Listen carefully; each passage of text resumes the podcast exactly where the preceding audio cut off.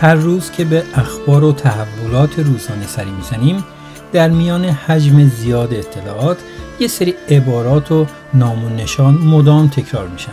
مثل سازمان ملل، ناتو، سازمان همکاری های شانگهای، اتحادیه اروپا، اتحادیه عرب، گروه هفت، کشورهای مشترک المنافع و جنبش غیر متحدها و ده ها نام و عنوان دیگه که هر کدوم فراخور اسم و حوزه فعالیت هدف و برنامه رو برای ایجاد یه همکاری و بهبود در شرایط سیاسی اقتصادی و اجتماعی دنبال می‌کنند حالا موفق یا ناموفق؟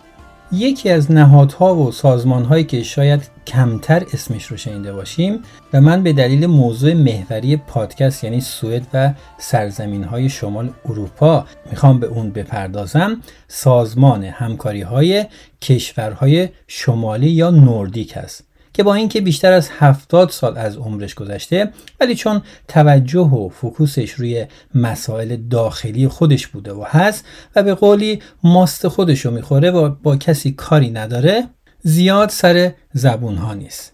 نه بخش بزرگی از اقتصاد دنیا هستند و نه اندازه اقتصادی خیلی بزرگی دارند و نه قدرت نظامی خیلی مطرحی به حساب میان اما می‌بینیم که در زمینه شاخصهای رفاه اجتماعی و توسعه انسانی در صدر قرار دارند و قالب کشورهای شمالی همیشه برندگان بیچون و چرای رقابت برای به دست آوردن عنوان مرفه ترین کشورهای جهان هستند. اما بذارید یادآوری کنم که تو این اپیزود به هیچ وجه قصد اینو ندارم این نکته رو القا کنم که برای مثال این کشورهای برای مهاجرت مناسبند یا نه. چون جواب این عبارت هم می‌تونه آره باشه و هم نه. بلکه قصدم اینه که یه مدل خاص از اتحادی های بین المللی و شیوه کشورداری رو معرفی کنم. این شیوه برای بسیاری یه شیوه نامطلوب و برای بعضی هم می‌تونه ایدئال باشه. مهم اینه که نگاه ما به مسائل سیاسی اقتصادی و اجتماعی چیه؟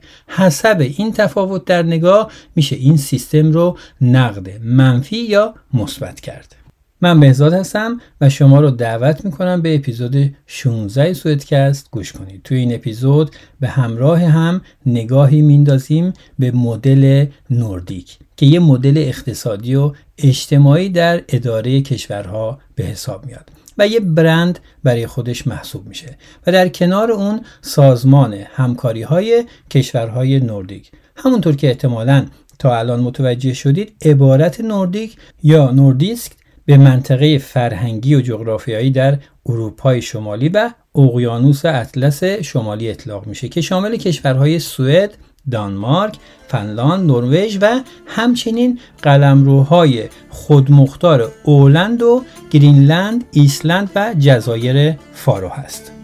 حالا با من همراه باشید که ببینیم توی این قسمت از شمالی ترین نقطه کره زمین و همسایگی قطب شمال چه خبره و چی میگذره.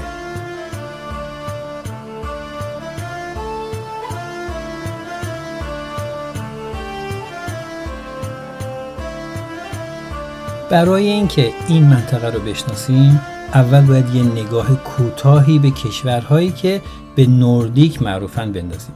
از دانمارک شروع می‌کنم کشور کوچیکی که در جنوبی ترین نقطه شمال اروپا قرار گرفته. از جزایر متعددی تشکیل شده تراکم جمعیت در اون زیاده و با سواحل خیلی خیلی زیبایی هم احاطه شده. این کشور دارای سلطنت مشروط است و ملکه مارگارت دوم هیچ قدرت سیاسی نداره. پارلمان بالاترین نهاد در کشوره و عضو اتحادیه اروپا هم هست. از سال 1949 عضو ناتو و حدود 6 میلیون هم جمعیت داره تولید نفت و سایر انرژی ها و صنعت داروسازی، محصولات کشاورزی، کشتیرانی و فعالیت در بخش خدمات فناوری اطلاعات مهمترین منابع درآمد این کشوره. شرایط آب و هوایی معتدلی هم داره.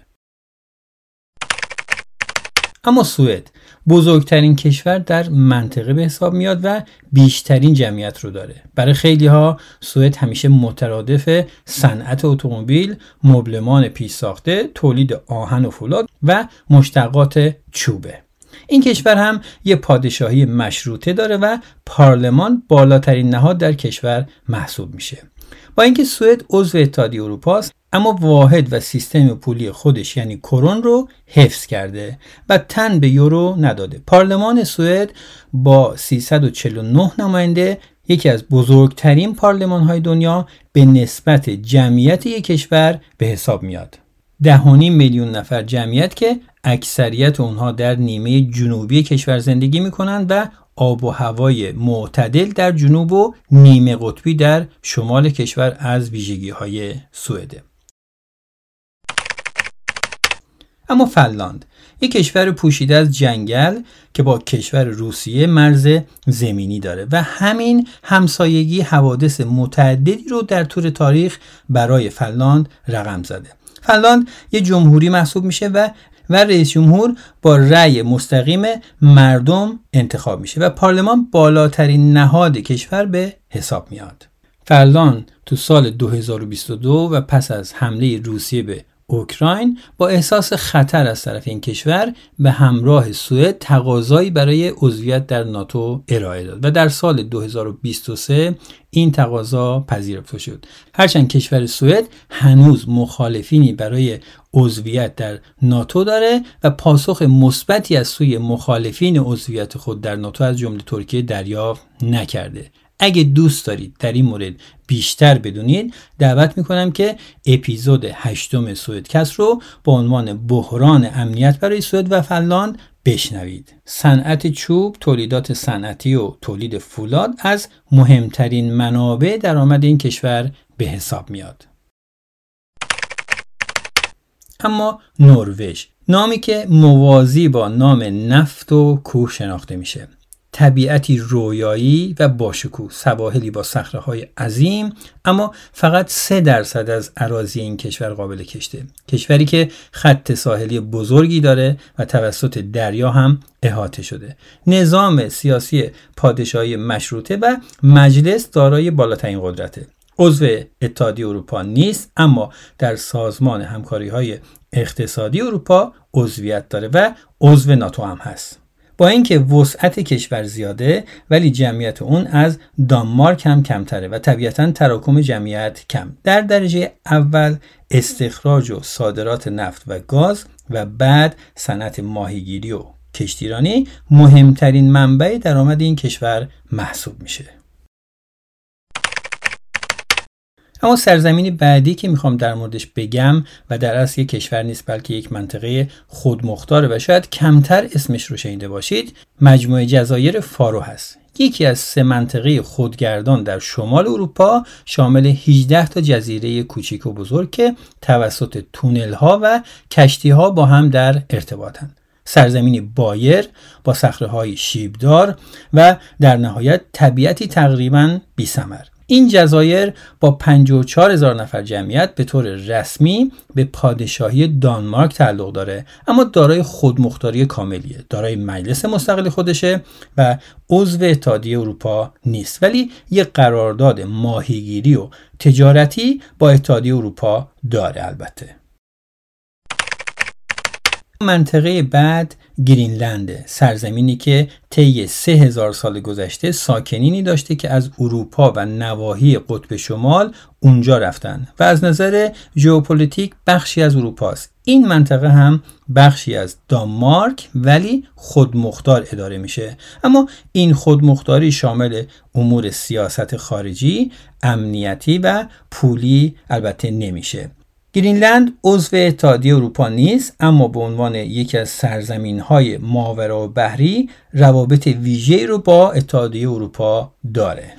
خاک گرینلند 6 برابر کشور آلمانه و بزرگترین جزیره کره زمین به حساب میاد. ولی به خاطر نزدیکی به قطب شمال بیشتر سطح اون رو یخ پوشونده. ولی باز با این حال زیبایی های خودش رو داره. از اوایل ماه می تا پایان جوان هوا گرم و روشنه و آفتاب حتی شبها هم غروب. یه اتفاق جالب توجه در مورد این جزیره بزرگ که شاید شما هم شنیده باشید اینه که آمریکا در گرینلند یه پایگاه نظامی داره و این منطقه به خاطر نزدیکی به سرزمین روسیه اهمیت استراتژیک زیادی برای واشنگتن پیدا کرده.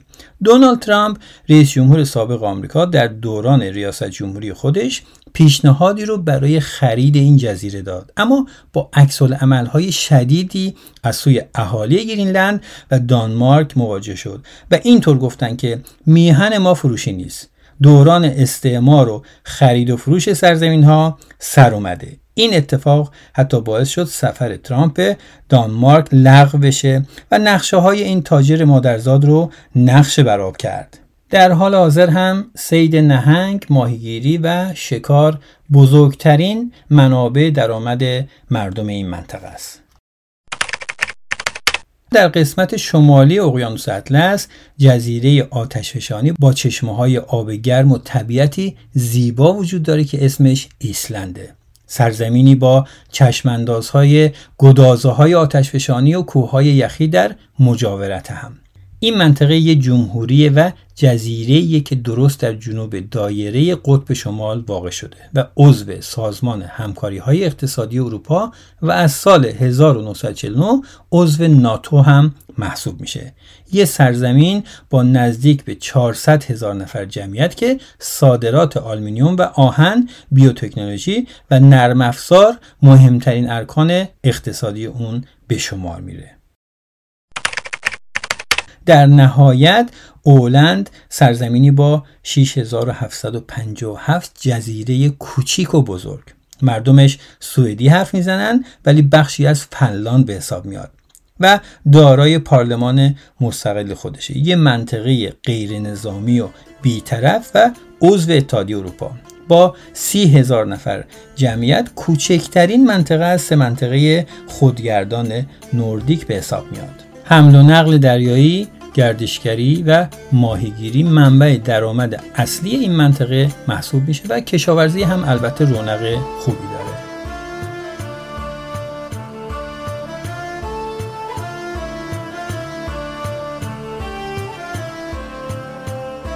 خب تا حدودی با ویژگی های ژئوپلیتیکی منطقه نوردیک آشنا شدیم. حالا باید بگم که خیلی وقتها و گاهم به اشتباه کلمه نوردیک معمولا هم معنی با اسکاندیناوی به کار میره در حالی که اینطور نیست و منطقه اسکاندیناوی اساسا تنها سه کشور دانمارک، سوئد و نروژ رو شامل میشه.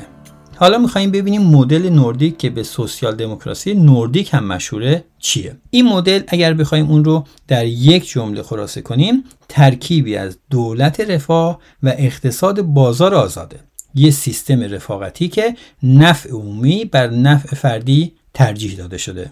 اینها فکر کردند و به این نتیجه رسیدن که اگر بخوایم سیستمی داشته باشیم که فقر و تبعیض باعث نشه مردم مدام به جان همدیگه بیفتن بایستی در تمام سطوح اجتماعی، سیاسی، اقتصادی عدالت توزیع برابر امکانات انجام بشه و وجود داشته باشه. آزادی های فردی محدود نشه و اگر دولتی بر سر کار میاد هدفش فقط خدمت باشه نه شعار و سوء استفاده. اساس این روش اینه شما به همون اندازه که در جامعه مشارکت دارید که باید داشته باشید همونقدر هم از امکانات مختلف بهره مندید سطح مالیات با سطح درآمد بالا میره و فاصله طبقاتی بسیار کم خواهد بود. امکانات رفاهی که می‌تونه منبع درآمد سودجویان باشه از کانالهای عمومی و دولتی در اختیار همه قرار می‌گیره و برای مثال کسی امکان تجارت با جون انسانها رو نداره مثلا در بخش دارو و درمان و سلامت توی جامعه. به عبارتی در این مدل بخش عمومی نقش زیادی در اقتصاد و اجتماع داره و سرمایه های اصلی توسط این بخش انجام میشه. مثلا در درمان و آموزش و مهارت. اما با اینکه مخارج عمومی زیاده ولی همه اینها بازگشت اقتصادی داره. در این مدل نیروی کار سالم و تحصیل کرده می‌تونه بهرهوری و کارایی اقتصادی رو افزایش بده و نهایتا درآمد بالایی رو ایجاد کنه. این مدل در اصل مبتنی بر نرخ بالای اشتغال و نرخ پایین بیکاریه. جالبه که بدونید با این حال این کشورها حقوق و مزایای گسترده‌ای رو برای بیکاری دارند. همین سیاست بوده که در اکثر این کشورها نرخ اشتغال بالای 70 درصدی رو به وجود آورده و کار کردن و کار نکردن در از انتخاب شخصی نیستن. یه نکته که خیلی توی این مدل برجسته شده نقش زنان در اقتصاده. نرخ بیکاری زنان خیلی پایینه و نیمی از جامعه فعالانه در رشد اقتصادی مشارکت قابل توجهی دارند و حضور زنان در مشارکت اجتماعی در سطح بالایی حمایت هم میشه.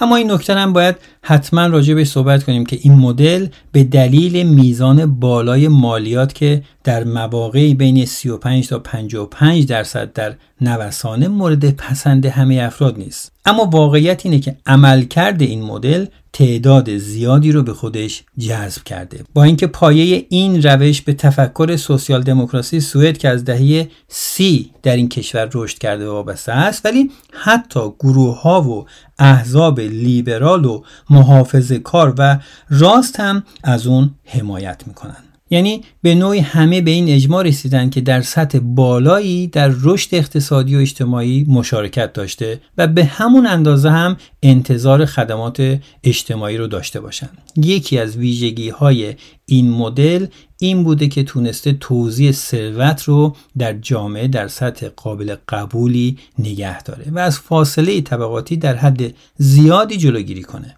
پس با اینکه بخش عمومی چشمگیرترین ویژگی اقتصادی این کشور هاست اما اصلاحات انجام شده توی این کشورها باعث شده بخش خصوصی رقابتی و جذابی هم در اونها ایجاد بشه که باعث تقویت کارایی اقتصاد و افزایش سرانه درآمد ملی در این کشورها شده. یعنی ترکیبی از اقتصاد لیبرالیسم و سوسیالیسم و اصلاحاتی که در هر دو انجام شده. این مدل یه مدل یه طرفه فرمایشی نیست. مردم به دولت و نهادها اعتماد بالایی دارند و همین اعتماد راز حمایت مردم از مدل رفاه اجتماعی و متقابلا این اعتماد عمومی بالا نهادهای قویتر و فساد کمتری رو در این کشورها به وجود میاره. تا اینجا مدل کشورهای شمال اروپا رو با هم شناختیم. ولی بهتره بدونیم که این روش بیشک چالشهایی رو هم با خودش به همراه داره. پیری جمعیت و افزایش تعداد افراد متقاضی خدمات به نسبت افراد پرداخت کننده مالیات عدم تطابق آموزش ارائه شده با آموزش مورد نیاز در بازار کار. به دلیل اون سیستم کاملا رایگان آموزشی از چالش های پیش روی این مدله. از طرفی تضادی که بین اهداف زیست محیطی این کشورها و تغییرات جهانی آب و هوا و موضوع کاهش کارایی اقتصادی وجود داره اینکه با برنامه های اقتصادی کنونی نمیشه به اهداف زیست محیطی دست یافت. برای مثال برای این کار باید بخش های زیان آور اقتصاد رو برای حفاظت از محیط زیست تعطیل کرد. عملکرد اقتصادی رو در دراز مدت با مشکل مواجه کرده و در نهایت هزینه های رو به رشد بخش عمومی خصوصا در بخش های آموزش و سلامت و مراقبت از کودکان هم باز از چالش های پیشروی این مدل که البته بخش اعظم اون متأثر از چالش های بین المللی هم هست به وجود آورده که پایداری این مدل رو با سوال های جدیدی روبرو کرده.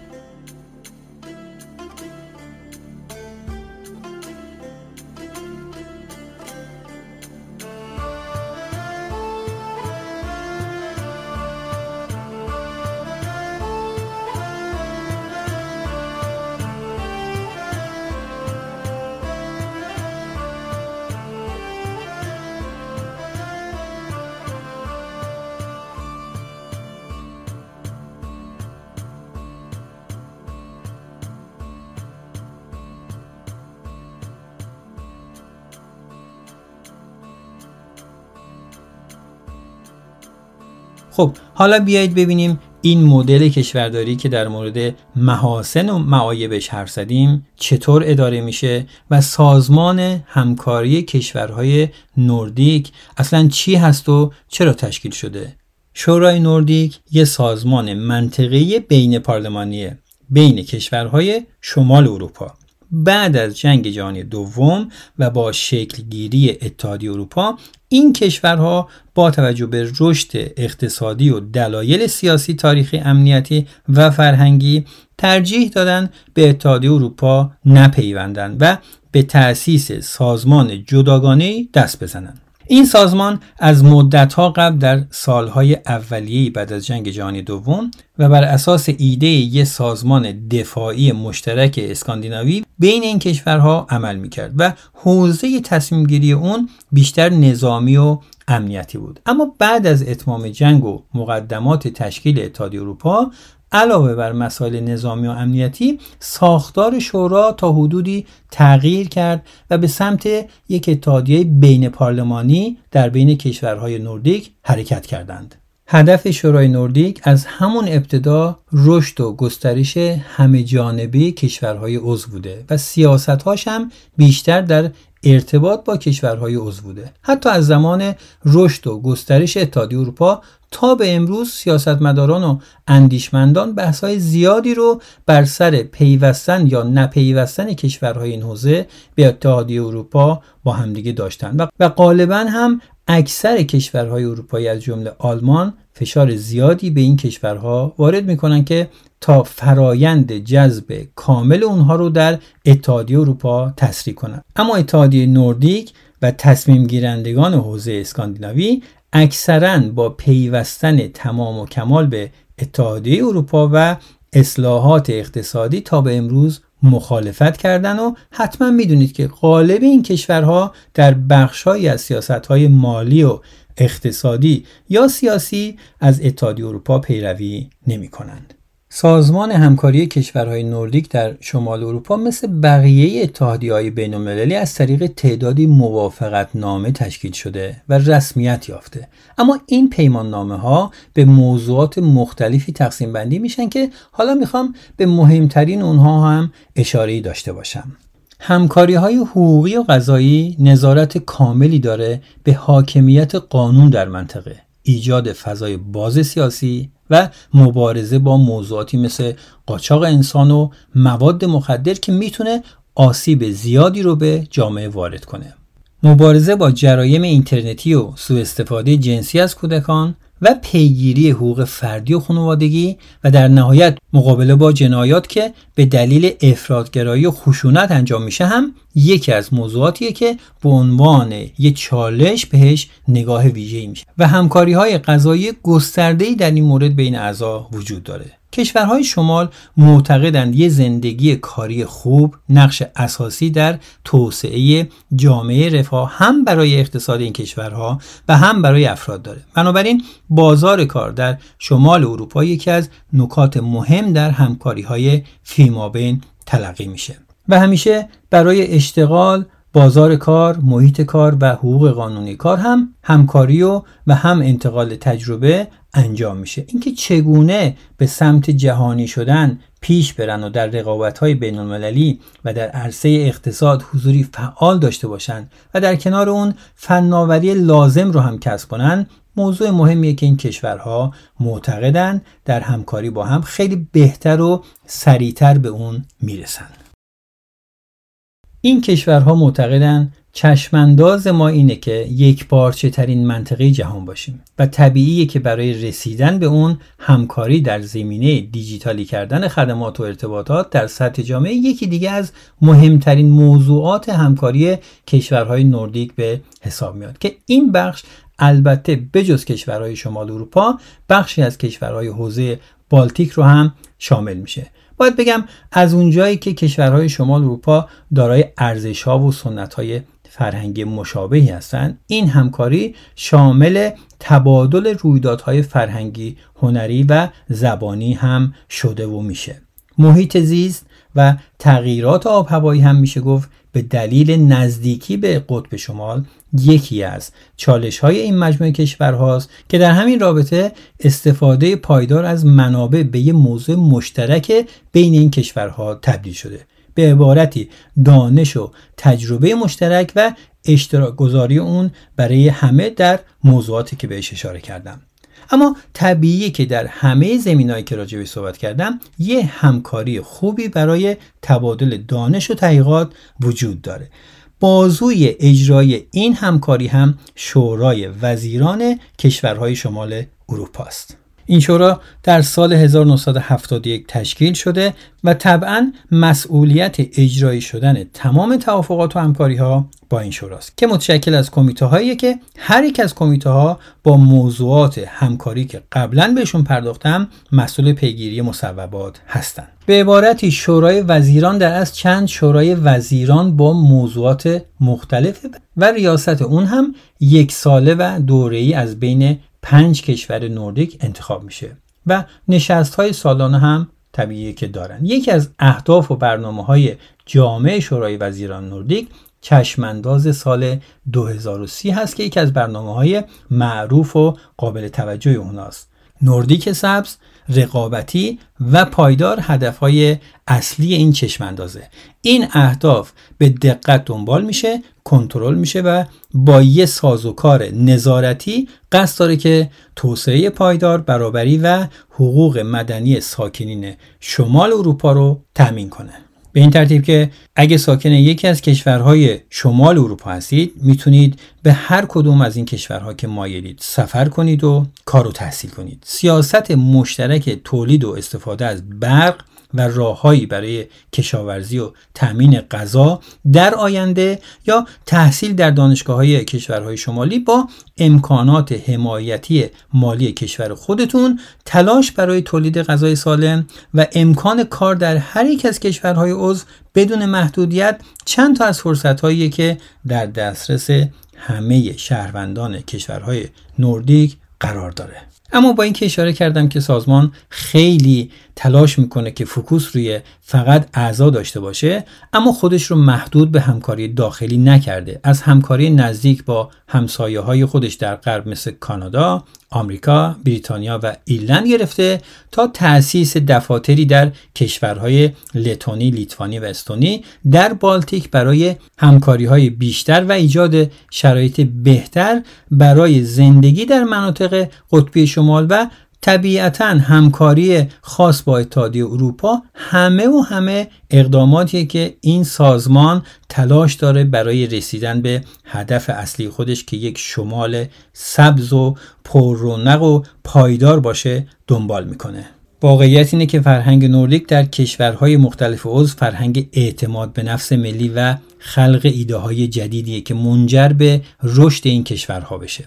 فرهنگ کشورهای نوردیک به صورت چند فرهنگرایی و به صورت تلفیقی متناسب با عصر حاضر و فرهنگی مهاجرپذیر در این کشورها آموزش داده میشه. مهاجرت تاثیر بسیار عمیقی بر این کشورها و فرهنگ اونا گذاشته. جذب هزاران مهاجر از کشورهای مختلف دنیا باعث بازتر شدن فرهنگ اسکاندیناوی و ترکیب اون با اصول گوناگون فرهنگی شده. اینطوریه که اکثر مهاجران کشورهای اسکاندیناوی و تحصیل کردگانی که در این منطقه ساکن میشن بعدها زمینه گسترش فرهنگ و اقتصاد کشورهای شمال رو توی اقصا نقاط دنیا فراهم می‌کنن. اینطوری برند نوردیک جهانی میشه و در مقابل ساکنین این مناطق هم از نقاط مثبت فرهنگ مهاجر بهره های زیادی بردن و می‌برن. میشه گفت امروز حد زیادی از علاقه و منافع بین المللی اطراف این منطقه از اروپا شکل گرفته و از سازمان های سیاسی گرفته تا گروه های کسب و کار و دانشگاهی به این حوزه علاقه زیادی نشون میدن. و دلیل اصلی این علاقه رو هم میشه در ساختارهای اجتماعی توسعه محور و ارزشهای محوری کشورهای نوردیک جستجو کرد که تمام تلاشش اینه که این منطقه رو به مرکز رقابت و نفوذ بین المللی کشورهای دیگه تبدیل کنه و برند ویژه خودش رو از کشورداری ارائه بده.